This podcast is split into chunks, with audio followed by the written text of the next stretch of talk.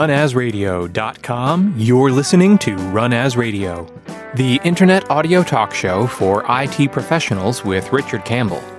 This is Brandon Wen announcing show number 518, Scaling in the Cloud with guest Corey Sanders, recorded Monday, January 30th, 2017.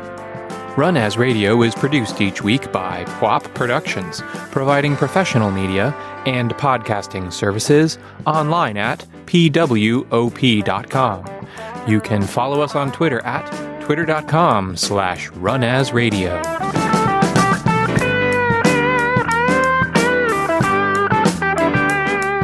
Thank you, Brendan. This is Richard Campbell, and thanks for listening to Run As Radio. While this is a new guest for Run As, not a new guest for me, I'm bringing back Corey Sanders, who visited us over in .NET Rocks a while back, and he's been a member of the Azure team since 2010 and been with Microsoft since 2005, and currently the Director of Program Management responsible for the engineering and business of compute in the Azure team, and that includes all Windows VMs, Linux VMs, Service Fabric, Event Hub, Service Hub, batch computing, and the compute technology to support large Microsoft services like Bing and Office 365. Welcome, sir. Wow, that is a, a mouthful of an introduction, I'll tell you. You know what it hits me when, when you talk about like the Bing Office 365 thing is I think back before it was called Azure.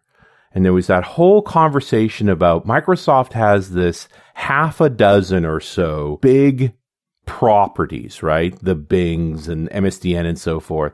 And they each have their own infrastructure and it's kind of a nightmare. Yeah. And so to come up with a common infrastructure across them all I think it's pretty powerful, right? It, it's important. Yeah, you know, it's it's amazing how much how much we learn from our internal, you know, partners and customers. Sure. Just the usage patterns and the um, the way in which they think about cloud and cloud infrastructure. You know, it turns out in some ways it's it's very very similar to where sort of a lot of our customers are going. Sure. But it I, also I wonder if the a lot of Microsoft groups aren't some of your worst customers, like just hard on your systems, very demanding, like super challenging customers. That's right, and they all have a direct line with uh, with our management. They know where you live. They're going to get to you. they know me and they know how to get it. Yeah. Uh, If they have to wait in the lobby and, and trip you up, they're gonna. Yeah, exactly. No, they are. They they can be some of the hardest. They can be. Uh, they definitely are some of the hardest customers we have. Just because you know, in some ways, there's aspects of you know they don't have a choice, but No. they they certainly have a lot of demand. Yeah, and all the reason to be more demanding that they're expected to use this, so they should demand it to be great because it, it directly affects their ability to deliver on their promise to their customers. That's right. That's right. So it, it is um it's great though. It's it's an absolutely great experience. We have good relationships across all those teams, and um you know like I said, we learn we learn a ton about just how to think about computing from those guys. Yeah, no, no kidding. And and dog fooding is the Microsoft way. You know, certainly over on the on the dev side, it's always been like Windows Presentation Foundation didn't get great until the studio team took it on and really kicked the snot out of it. You That's know? right. Suddenly, it was a Well, the dramatically original, better the product. original, you know, business model was was Windows shipped, and, and then Office was built on it, and Yep. Office was like the was the big app to test out Windows, and so Yep. you know, it's kind of been the the way of the world for us for for a long time. for sure. It's just a, a shift to these other things. So, I, and I think you're in a very cool part of the company. I mean, the, the the Azure space and what's going on with stuff like Office 365. It's hard to be anything other than excited. Yeah, absolutely, and I think that's also why we only hire really cool people.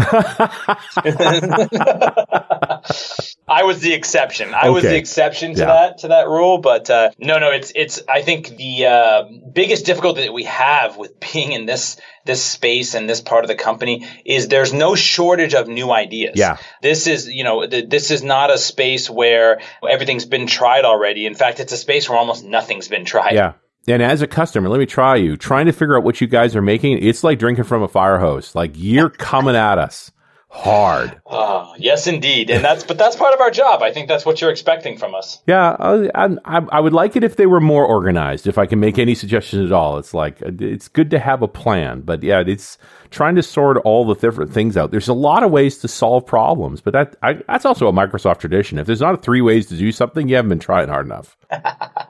we do try and limit that down. We are trying to be a little bit more prescriptive on, you know, gosh, here's when this solution is the right thing for you. You know, this is when you should use mm-hmm. functions. This is when you should use VMs and so on. But yeah, I mean, you're right. There's certainly a challenge of of um, just having a lot of solutions to do to do the job you want to do. When I think different organizations are in different places too. Like we've all talked about this whole you're going to go to the cloud because it makes it easy to scale. But right. then what do you scale? Like I've scaled a lot of systems over the years, right? I worked in the dot com boom and so forth long before the public cloud and and scaling is never simple. Like there's stuff involved and just because you have sort of ubiquitous computing doesn't mean you can't hamstring yourself somewhere with trying to scale systems up. Yeah, yeah, absolutely. And this is, you know, uh, as we were talking about, it does. We learn a lot from our internal partners, but then mm-hmm. certainly a lot of external folks as well. Um, and, and, you know, the way I like to think about sort of how that scaling is approached is both at the infrastructure layer and the management of the infrastructure, and yep. then of course at the application layer as well. And so when you look at something like the infrastructure, you know, when you have three nodes or four nodes that are hosting, let's say a SQL Server cluster of some kind, or MySQL cluster, Postgres, or what have you, yep. you can go in and you can muck with each individual one. You can go, oh, this one's not working well. Let me go work on it. Let me go change it, so on and so forth. But when you're dealing in the thousands, yeah there's there's no mucking of nodes. No, right? this there's is no, this is the cattle no approach, not the pets approach. That's right. Yeah, that's right. And this is where you know when we look at even some of the some of the capabilities we have on Azure, we try and actually differentiate this so that you know customers, developers, uh, IT pro system administrators can can sort of look at the platform in, with those different lenses because sure. they actually result in different actions. And this is our sort of our distinction between VM support and VM scale set support, which is kind of that split between sort of a um, you know loose loose VMs versus scaling as a unit. All right, we got it. We got to talk about this because obviously, when I think VMs and the sort of simplest level of scaling, I now it's really cloud as other people's computers, right? And I'm just going to put my VMs and I'm responsible for everything related to scaling. What's a scale set and how does that relate to VMs?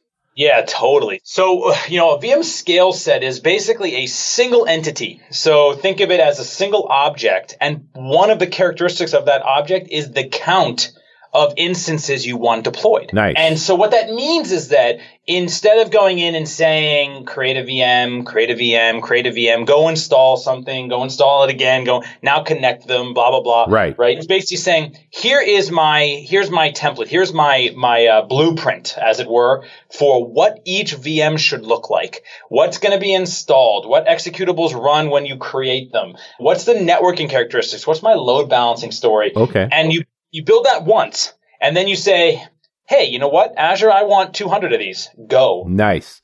So and this is stuff I would have done myself anyway, right? It's just instead right. of me cooking up the scripts and the processes to run up that 200 instances, you're going to do it for me. I'm going to give you a template, tell you how I want to it together, say now make me 200 and off you go. Exactly, and there's some cl- some clever things that we do. There. In fact, even today we are we are announcing we now support this up to 1,000 instances. So you wow. can go up to a thousand instances, and so super exciting.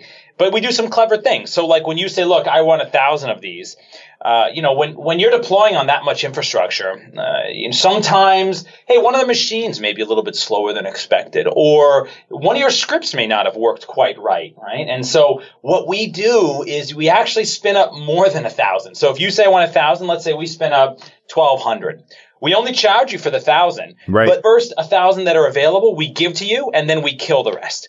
Uh, and so it just dramatically improves your experience in spinning these things up. These are little clever things that we can do because we know you're spinning them up as a unit versus you went in and manually spun up each individual one. Yeah, yeah. So it's actually going to be more. I mean, I'm just trying to imagine a thousand G5s.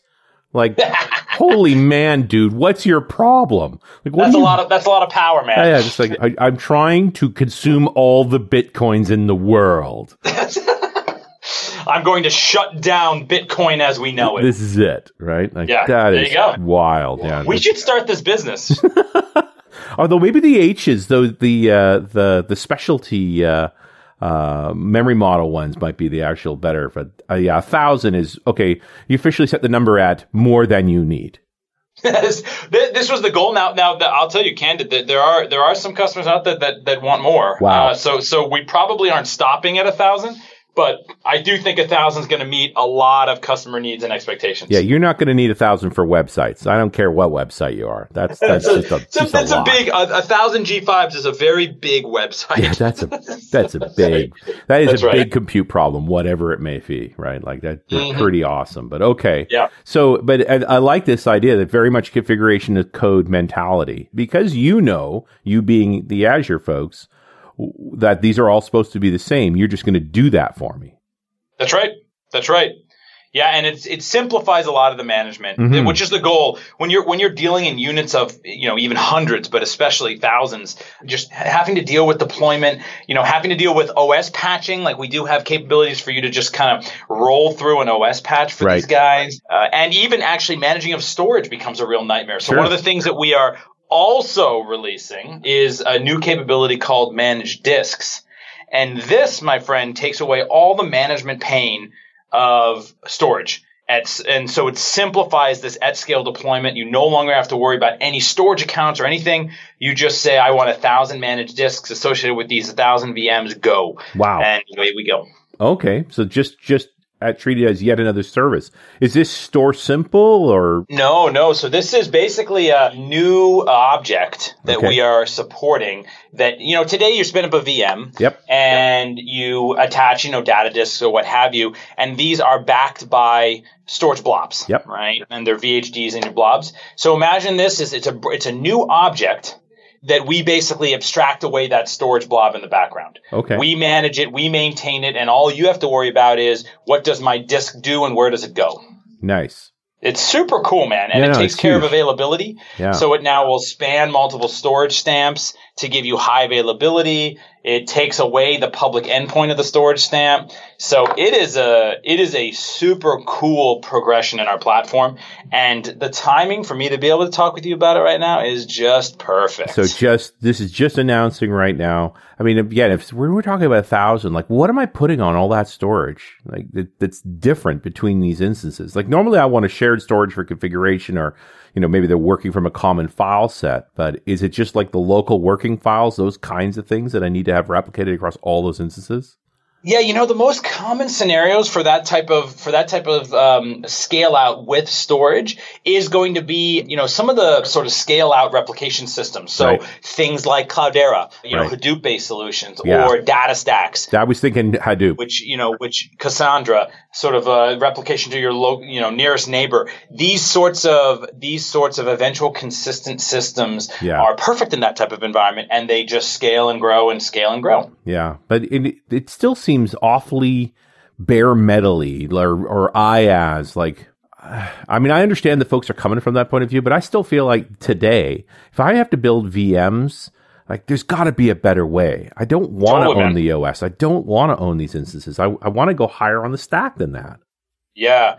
So this is what's also interesting. VM scale sets Mm-hmm. is actually the underlying platform for services like Service Fabric Really? and the container service. Yeah, these guys are built on top of VM scale sets. So it's a great way to visualize how sort of those, the, you know, the PaaS services like Service Fabric sit on top of this underlying infrastructure management. Okay. So, I mean, part of this is you're just exposing the way that Service Fabric runs now so that we can take advantage of pieces of it. Yeah, that's right. I mean, basically, you know, Service Fabric is that platform layer or that container orchestration layer, Yep. and it's sitting on top of a bunch of VMs. And the, you know, it, Service Fabric also didn't want to manage all of the VM scale and and you know application deployment and so on. So Service Fabric relies upon VM scale set to do that. No, that totally makes sense. Is it all coming together for you now? No, is I'm, like the exci- I'm very excited about it. Like, I, I've ever explained this well to you. I guess. but I'm also looking at different problem spaces. Like you would never build web service this way because there's web apps for this, and they've got their own ability to scale. It's when you get into these sort of unique compute problems. And I mean, I I dig Hadoop, and I've done some good things with it. But I still think there's better machine learning solutions and in different ways to do map reduce. It would be a, a simple solution to that. Service Fabric to me seems like that pure platform play. I don't want to own any OSs. I don't want to own any plumbing, you know, at all. I don't want to be responsible for it or anything. I'm just going to give you some code to run for me and then tell you how big to run it. Yep, that's right. That's right. And then and the nice thing about Service Fabric is we've also recently added container support. Okay. So like Windows containers now can be run on top of Service Fabric as sort of your microservice platform or as your container orchestrator. So it's pretty it's pretty cool uh, from that perspective. So Service Fabric is not mutually exclusive from containers. You don't have to do just containers or Service Fabric. They kind of get along. Correct. Okay, Yeah. that's cool. You know the you know Rich the Rich the way I like to think about containers they're sort of ubiquitous right they're Yeah. going to be everywhere. Uh, I, No, I know, think you- it's going to fundamentally change development going forward. Like it really That's do. right. That's right. You can't leave your house in the morning without seeing containers. That's uh, that's my new. Your car's running containers. It's, they're in your phone. They're everywhere. They're in my phone. They're in my car. They're everywhere. I love it. Uh, ah, we should make a oh, we should make a horror movie about this. That's This right. Containers are everywhere. Corey, give me one second here to pay the bills because this episode of Run As is brought to you by IT Edge Intersection. IT is transforming and the techniques and tools you've used for the past decade or more are less relevant. It's all changing. Cloud services are a reality. Automation is penetrating all aspects of operations and software is being delivered faster than ever. It's no longer a safe bet to just sit and do what you've been doing, but there's no reason to panic. The experts at IT Edge Intersection are here to help you understand how to use these new technologies, new approaches, and new techniques, all with a real world focus that acknowledges the realities that you deal with every day. Make your job easier and up your value to your organization by attending IT Edge Intersection in Orlando, May 21st to 24th. Use the code RUNAS to get a discount on your registration at itedgeintersection.com, and I'll see you there. That sounds fun. Should we? We should we be going to that? IT, IT You are going to that. I don't know that you are, but there's a whole bunch of Microsoft folks going there. I think my keynote is Mr. Guthrie, actually. No way. Yeah. Really? Yeah, and, and uh, Mr. Guggenheimer be there. Just heard Donovan Brown's coming in as well, so we're going to get a little DevOps oh, on it. gosh, Donovan, I Yeah. love that guy. He's he's a powerhouse, man. It's a monster lineup, and we're very very happy to see that coming together. It sounds like you're missing someone quite special, though. Booyah! Uh, well, me, I think, uh, was where I was going.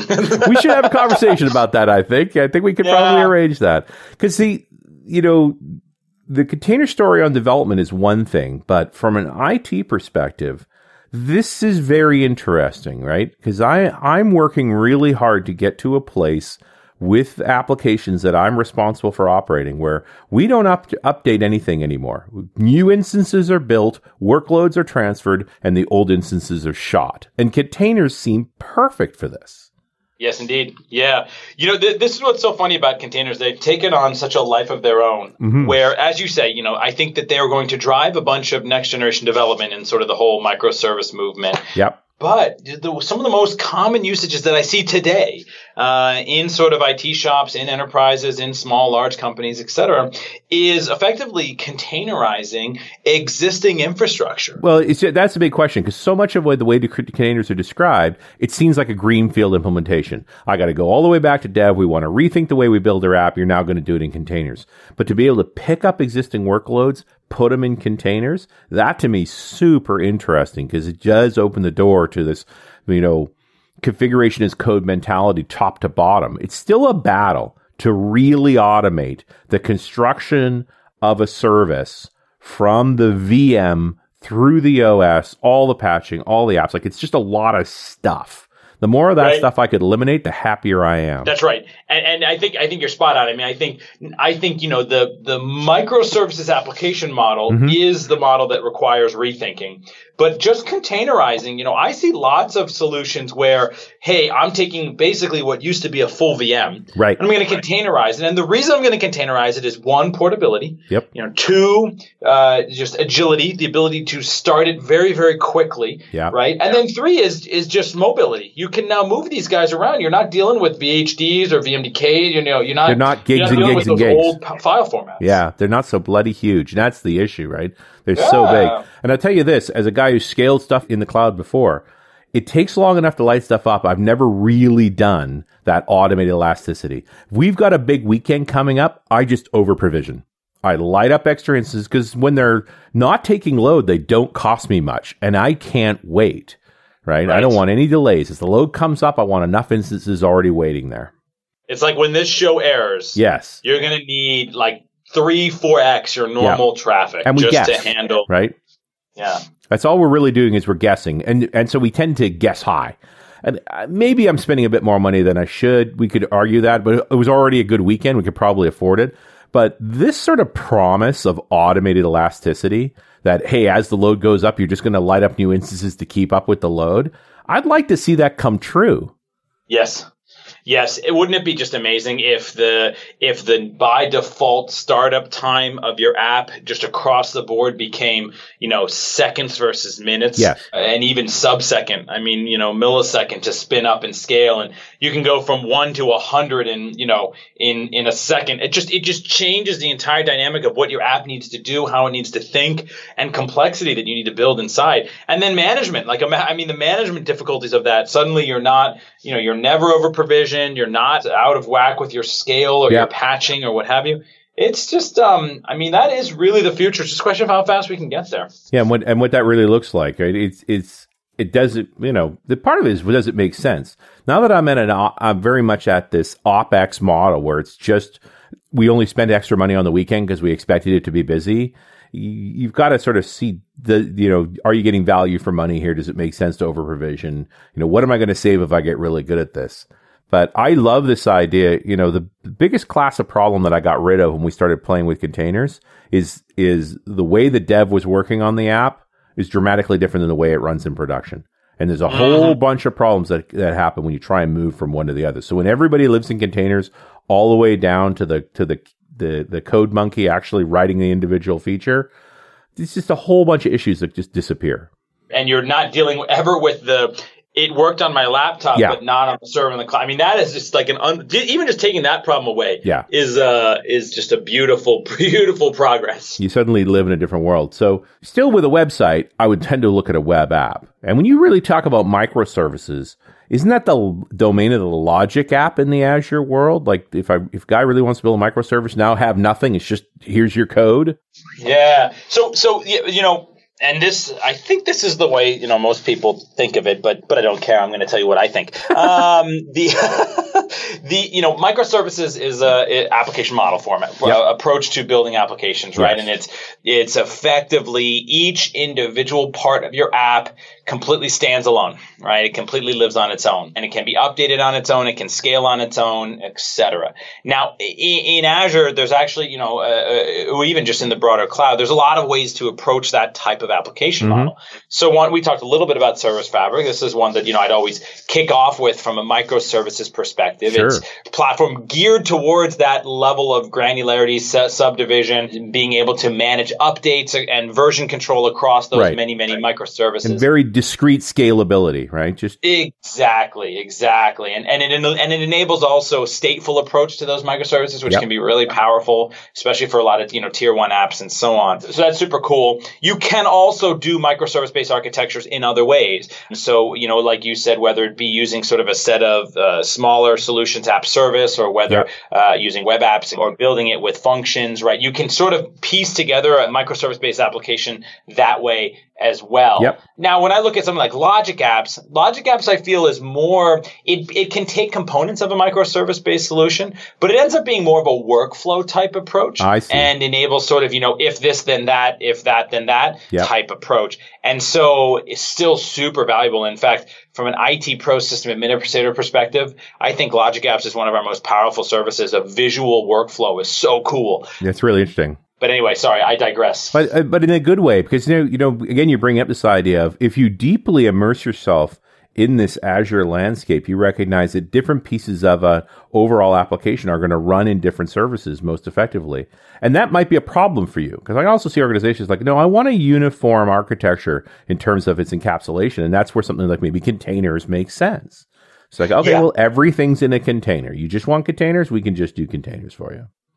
Yeah, that's right. And you know, I think you'll see more and more of our dev tooling and our management tooling, both mm-hmm. both sides of the house, really center around that so that point, right? With the assumption that, hey, you know, with containers, I no longer have to worry about runtimes yep. or um, you know, language controls or any of that. Yeah. It's all taken yeah. care of for me. Suddenly all I need to worry about is getting my container to the right platform. And uh, I think that's that's really going to be a strong directional path for us. Yeah, very powerful. And, and, certainly conversations I've been having on other shows have been stuff like, does containers make sense with databases? Like, yeah, actually it does. You have a separate instance for the file store and you can literally do a database update and not change the file store in the process. It'll just flip across. Like that's the interaction between containers gets very cool when you start looking at a, a large scale application.